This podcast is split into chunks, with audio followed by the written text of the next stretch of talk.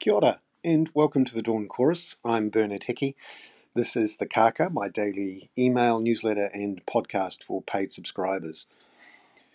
Wanted to focus today on the government's announcement about migration settings and the full reopening of the border. Jacinda Ardern and Kris Faafoi made the announcement yesterday at a Business New Zealand function in Auckland, which I attended, and it included not just the early reopening of the border, the full reopening to non-waiver countries and a whole bunch of other types of visas, bring it forward from October to the end of July, but also a lot of detail about the government's so-called immigration reset. That's now been retermed the immigration rebalancing, which includes a bunch of things designed to reduce New Zealand's reliance on low-wage, temporary work visa workers. Just to put it in context, before 2019, New Zealand's workforce included a full 5% of our workforce that were on temporary work visas. This is the highest proportion of any country in the OECD. And over the last 20 years, increasingly, a lot of businesses in hospitality, in retail, in various services sectors, taxis, cleaning, service stations, liquor stores, quite a few horticultural operations, and of course tourism, hospitality, cafes, restaurants, have become used to bringing in workers on so-called skilled work visas and employing them at rates either just at the minimum wage, or once you take into account the fact many aren't paid for overtime, don't receive holiday pay or sick pay, in many cases were working much longer than what was declared, that effectively you were seeing people working often for below minimum wage. And for a lot of sectors, they'd become increasingly reliant on it. At the same time, the government had not planned for or invested in infrastructure to deal with the extra population. By 2019, just before the COVID lockdowns, we were having at least 80 to 100,000 people coming in every year on temporary work visas.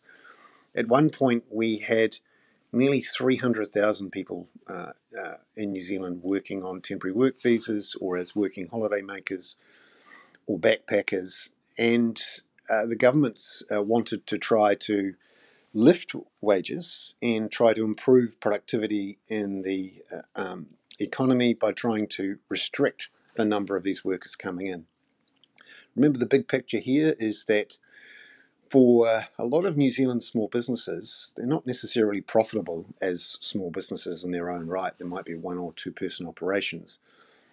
But they can keep going, often with the help of low-wage workers, and continue either lifestyle businesses or continue to essentially do the main job in New Zealand, which is to own property and collect the tax-free leveraged gains on that property. And Labour obviously wanted to change this. They haven't been able to change the tax incentives around this much. We've obviously seen the reduction of interest serviceability and the introduction of the 5-year and 10-year Brightline tests. But for people who are owner-occupiers of property, this doesn't really affect them. And for those who are happy to hold on for a long period, that also doesn't affect them. So that model of economic growth, which is about high population growth, low infrastructure spend, high asset price growth, that remains intact. And Labour wanted to challenge it. And for a couple of years, particularly through COVID, when people couldn't get into New Zealand, there was a sort of a natural break in the pattern. And there was a lot of talk that the government would crack down on a lot of low-wage workers. Well, we saw some of the details of this in the rebalancing yesterday with the introduction of a new thing called a Green List, which is a list of 58 occupations whereby you can offer someone a job and be sure that that person will get full residency.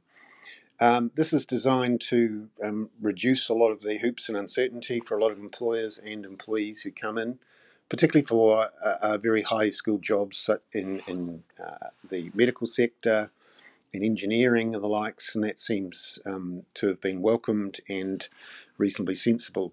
The government says they've employed an extra 230 people in Immigration New Zealand to try and speed up the granting of these sorts of visa application requests.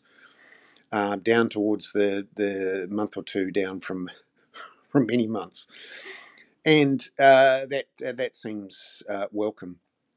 Now, for these Green List occupations, you have to pay at least the median wage, and obviously that's adjusted every year, which at the moment is $27.73.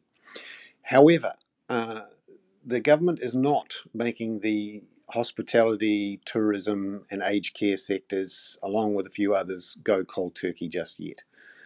Given the pressure on Labour in the polls and the problems with inflation and the concerns a lot of small businesses have about higher wage inflation, the government's decided to cut some slack to these sectors by saying that for at least a year they would be exempt from the new rule to say that they'd have to pay $27.73 per hour. They'll only have to pay $25 an hour. Now, that's obviously higher than the minimum wage at $21.20, I think.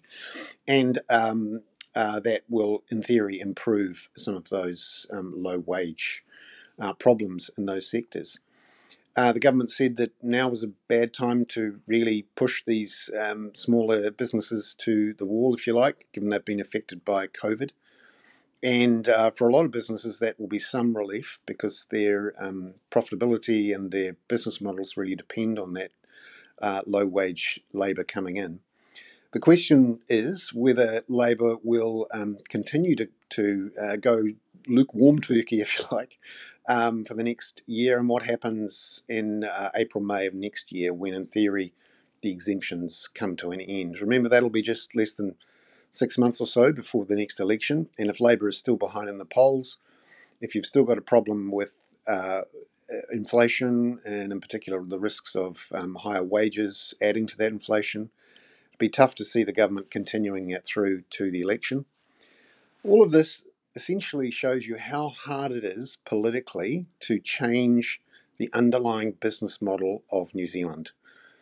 I have a sort of a joke that we don't have an economy, we have a housing market with bits tacked on, and that fundamental driver of how New Zealanders see their financial futures, how they believe they get rich, that hasn't changed. And the high migration of low-wage people, often on temporary work visas, is unbroken yet.